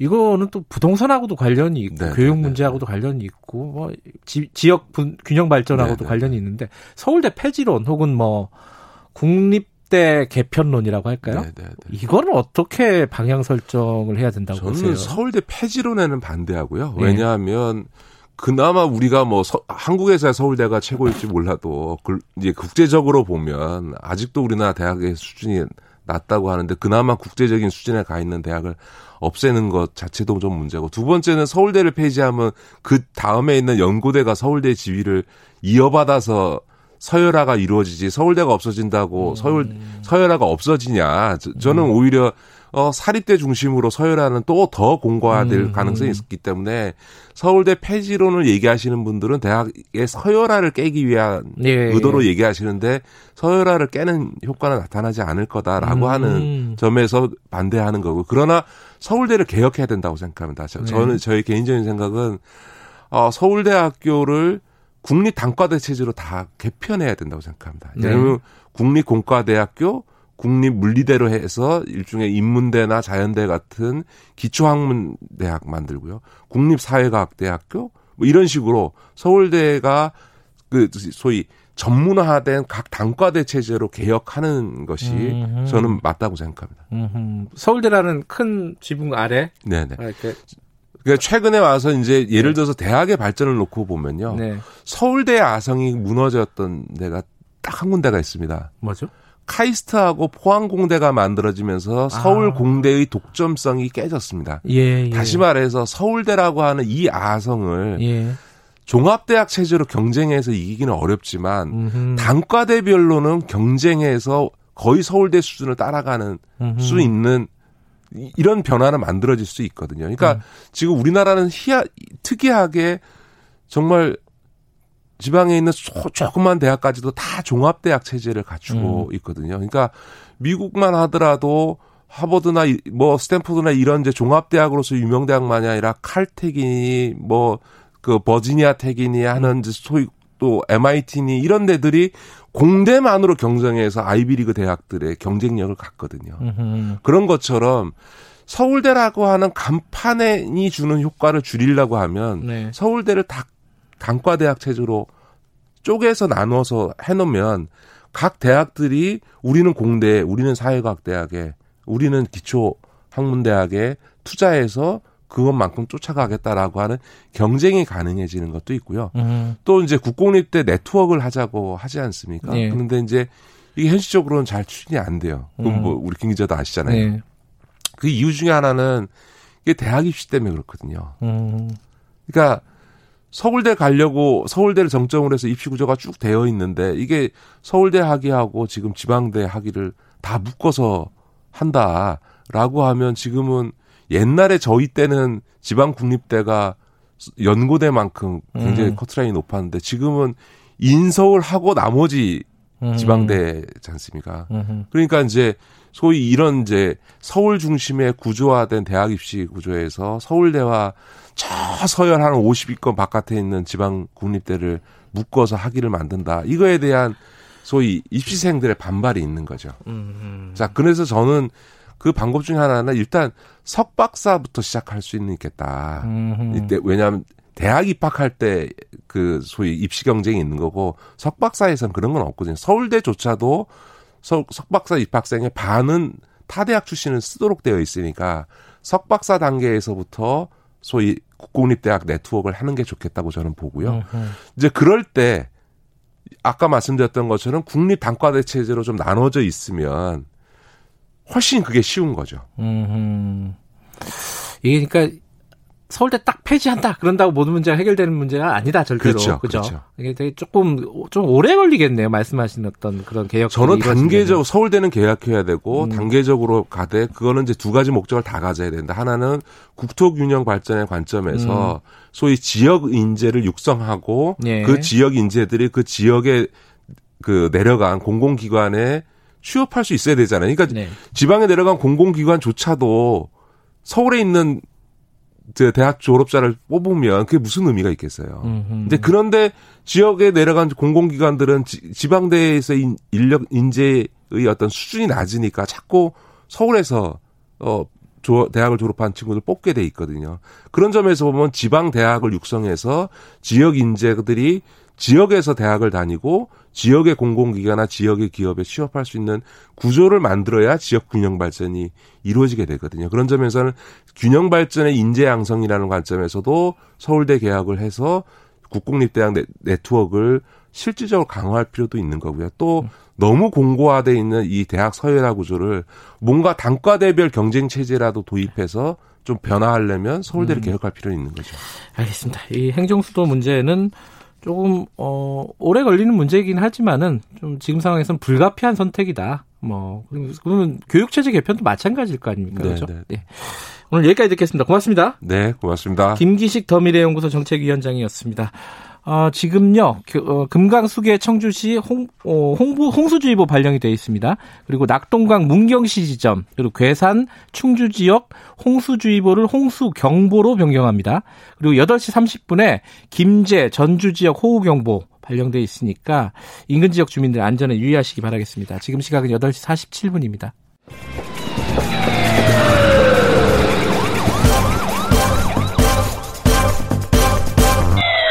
김경래 최강 시사. 네, 뉴질랜드에서 한국 외교관이 어, 성추행을 벌였다 이런 의혹이 제기가 됐고 이게 2017년 일입니다. 이게 지금 정상관의 통화에서 거론이 됐습니다. 그래서 지금 이 문제가 어, 논란이 되고 있는데 어, 서혜진 한국 여성 변호사의 이사님 연결해갖고 관련 얘기 좀 들어보도록 하겠습니다. 이사님 안녕하세요. 네, 안녕하세요. 이게요, 2017년도 일인데 3년 만에 지금 사건이 불거졌어요. 이거 어- 왜 이렇게 오래 걸린 거죠? 이 사건이 불거지는데? 예, 사실 뭐 우리나라 국민들도 많이 놀란 것이 우리나라 언론이 아니라 뉴질랜드 언론을 통해서 네. 지금 이 문제되는 외교관의 어떤 실명이나 얼굴까지 공개가 되고 네. 또그 총리와 대통령 간의 통화에서 이 문제가 언급이 되었잖아요. 네. 사실 우리도 뭐 알 수 있는 방법이 없었던 거죠. 음. 외교부가 이 문제에 대해서 뭐 어떤 공식적인 이야기를 한 사실이 사실은 없다고 봐야 되고 네. 또 2017년 말에 일어난 것으로 이제 파악이 되고 있는데 네. 이 당시에 뭐 외교부가 자체적으로 조사를 해서 이분에 대해서 어떤 감봉 1개월의 징계를 했다 이 정도만 지금 밝혀진 사실인데 네. 어 지금 왜 이 문제가 뭐 아- 아무래도 그 뉴질랜드 피해자가 이걸 정식으로 뉴질랜드 이제 수사기관에 수사 의뢰를 했고 네. 이거에 따라 이제 그 뉴질랜드 법원이 이 외교관에 대해서 체포 영장까지 발부가 된 사실상 심각한 상황이거든요. 음, 네. 그리고 뉴질랜드에서는 이 문제를 이제 성폭력 문제로 이제 인식을 하고 있기 때문에 네. 사실 이 부분에 대해서 우리나라 외교부가 다시 한번 좀 조사를 해봐야 될 필요가 있고요. 네. 그 조사 결과가 어떤지에 대해서 좀 어, 상세하게 설명할 필요가 있다고 생각을 합니다. 이게 법적으로 좀 궁금한 부분이 있는데요. 일단은 외교관이었잖아요. 아, 지금도 뭐 다른 나라에 지금 가 있다고 하는데 공간에 가 있다고 하는데 외교관은 면책 특권이라는 게 있다 이렇게 보통 알고 있는데 이런 것들은 해당이 안 되는 건가요? 어떻게 됩니까? 이뭐 외교관은 보통 뭐 신분상 안정을 위해서 뭐 열심히 네. 일하라 이런 취지로 그 외교 관계에 관한 비엔나 협약이라고 있어요. 여기에 예. 보면 어떤 체포와 구금, 형사 소추로부터 면제받는 우리가 흔히 말하는 면책 특권이라는 가지거든요. 예. 면책 특권. 근데 사실 일본은 이제 뉴질랜드에 있을 때는 아마 면책 특권의 대상 을 대상이 되었을 거예요. 그걸 누릴 수 음. 있는 분이 되는데 지금 이제 이분은 우리나라가 아닌 이, 이 이후에 어떤 아시아의 한 국가의 총 영사로 가 있다고 그렇게 예. 알고 있거든요. 근데 거기서는 사실상 뭐 뉴질랜드가 지금 뉴질랜드를 떠났기 때문에 네. 이분이 뭐 어떤 면책 음. 특권, 뉴질랜드 내에서의 면책 특권 문제는 사실상 뭐 그렇게 큰 문제는 되지 않는 상황이라고 생각을 음. 해요. 다만 이제 뉴질랜드에서는 이 사, 이거를 형사 사건으로 지금 진행이 되고 있기 때문에 네. 예를 들어 뭐 우리나라에서 이분이 이제 귀임을 다시 한다면 네. 그 뉴질랜드와 우리나라는 범죄인도 협약이 체결이 되어 있거든요. 예. 이 사람 개인에 대해서 범죄인도 요청을 할 것이냐 이런 문제가 음. 남아 있고 또 네. 만약에 실제로 그런 요청이 들어온다면 네. 우리가 이거에 대해서 어떻게 풀어야 될지 그런 문제 가 남아 있을 수 있습니다. 음흠. 그러니까 지금 체포영장이 어, 뉴질랜드에서 발부가 됐다 하더라도 네. 어, 지금 그 사람이 그 당사자인 외교관이 거기에 응할 뭐 의무라든가 이런 거는 없는 강제력은 없다는 거죠 지금. 사실상 예, 그 어떤 뭐 수사 국제적인 수사 공조가 뭐 어떻게 일어날지 모르겠지만 네. 지금 상황으로서는 현실적으로 이 문제되는 외교관이 자발적으로 뉴질랜드에 돌아가서 자기가 수사를 받겠다 이런 식의 어떤 임의적인 행동이 음. 없다면 네. 이분에 대해서 어떤 강제력을 행사할 수 있는 것은 사실상 한계가 있고요. 네. 어, 실제로는 매우 어려운 상황인 건 맞습니다. 음, 그러니까 아까 말씀하신 대로 범죄인 인도 요청이 공식적으로 오면은 그거는 또 그것대로 또 판단을 해야 될 일이고요. 네, 네. 예.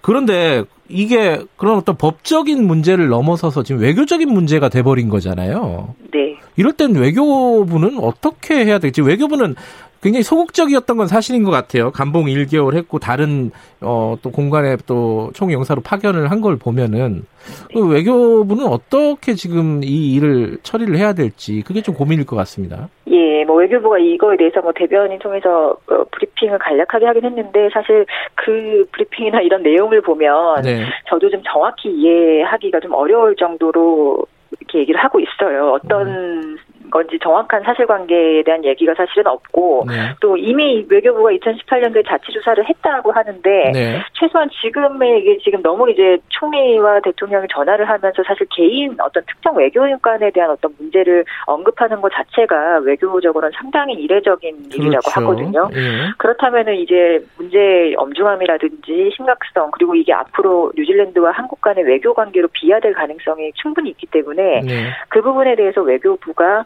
어떻게 당시에 어떤 조사를 어떤 방식으로 했고 또 음. 감봉 1개월이라는 이 징계의 결과가 네. 어떤 과정을 거쳐서 나오게 되는지에 대해서 좀 면밀하게 음. 얘기를 살피고 다시 얘기를 해줘야 될 필요가 있다고 생각을 해요. 음흠. 그리고 사실 제일 중요한 거는 이 조사를 징계 조사를 하는 과정에서 네. 지금 그 뉴질랜드의 피해자의 주장이나 진술 사실을 어느 정도 확인을 했는지 그게 음. 사실은 저도 매우 궁금한 부분이기도 하고요. 네. 그리고 지금 만약에 1개월 감봉 1개월이라는 것은 그렇게 중징계 사유는 아니에요. 네. 그런데 뉴질랜드에서 지금 언론 보도를 보면 이 사안은 사실 성폭력 사안이고 피해자가 주장하는 사실은 이 외교관이 이제 해명한 부분하고는 차이가 상당히 있거든요. 네. 그런 것들에 대해서 좀 다시 한번 살펴봐야 될 필요가 있다고 음. 생각하고 필요하다면 조- 재조사 정도도 지금 음. 해야 할 사안이 아닌가 생각을 합니다. 근데 지금 이제 외교관들이 어 우리나라 외교관들이 외국에 가서 이런 성범죄를 저지른 일이 요번에 처음이 아니잖아요. 그 간혹가다 네. 지금 발생하고 있는 거 아닙니까, 그죠? 네네. 이거는 어떤 뭐 좀 대책이 좀 필요한 게 아닌가. 이게 나라 망신이기도 하고요. 그 피해자 그 그런 걸 떠나서 그 어떤 좀 대책이 필요한 거 아닌가요? 네, 이건 사실 외교관의 행동은 사실 단순한 개인의 문제라고 볼 수는 없고 네. 결국에는 국격과 국익의 문제와도 연결이 되는 건데요. 네. 그 이런 어떤 해외 공간에서의 성비위, 뭐 성추행 이런 문제가 계속 불거지다 보니까 2017년도에 이제 외교부가 성비위 사건 근절을 위해서 원 스트라이크 아웃제에서 무관용 원칙이라는 아하. 거를 이제 강하게 처벌하겠다 이런 얘기를 했었는데 사실은 이후에도 이런 성비위 사건은 끊이지 않고 지금 계속 문제가 되고 있어요. 네. 그리고 근데 왜 이런 일이 계속 발생하느냐 하는 것이 뭐 여러 문제가 있을 수 있겠지만 네. 전 전체적으로 어떤 해외, 해외 공간에 근무하는 고위공직자들의 기강 회의라고 저는 생각을 합니다. 그리고 음. 또 이런 일이 있- 불거질 때마다 그 외교부가 어떻게 대처했는지 이런 것들도 좀 문제가 있고 과연 네. 무관용 원칙을 적용하고 있었는지도 다시 한번 살펴봐야 할 것 같고요. 음. 예, 결국에 어떤 우리나라 외교부의 그 해외 공간에 대한 통제력의 문제일 수도 있다고 생각을 하거든요. 네. 예, 이런 구조적인 문제도 살펴봐야 하겠고 가장 이제 중요한 것은 그 해외 공간, 제외 공간에 있는 그 공- 고위 공직자들이 이런 문제에 대해서 좀 인식을 개선할 필요가 있는 거 그게 가장 음. 중요하다고 생각합니다. 어, 지금 이제 우리 외교부에서는 어쨌든 그 1개월 강, 감봉에 대한 어, 절차라든가 그 내용이라든가 이런 것들을 소상히 좀 어, 뭐랄까 밝힐 필요가 있다. 일단 이거 이거네요. 그죠? 네, 네. 예. 알겠습니다. 오늘 말씀 감사합니다. 네, 감사합니다. 네, 한국 변- 여성 변호사회 서혜진 인권 이사였습니다. 어, 김경래 최강기사 오늘은 여기까지 하겠습니다. 이게 어, 서주연님 청취자분인데요. 어, 뉴질랜드에 보내서 정당한 절차에 합당한 벌을 받게 해야 합니다. 아, 그렇죠. 이게 이제 그 법적으로 근데 본인이 지금 만약에 따르지 않으면 이제 방법이 없는 상황인 것 같긴 한데 어쨌든 어, 면밀하게 좀 살펴볼 일인 것 같습니다. 어, 저는 뉴스타파 기자 김경래였고요. 내일 아침 7시 20분에 다시 돌아오겠습니다.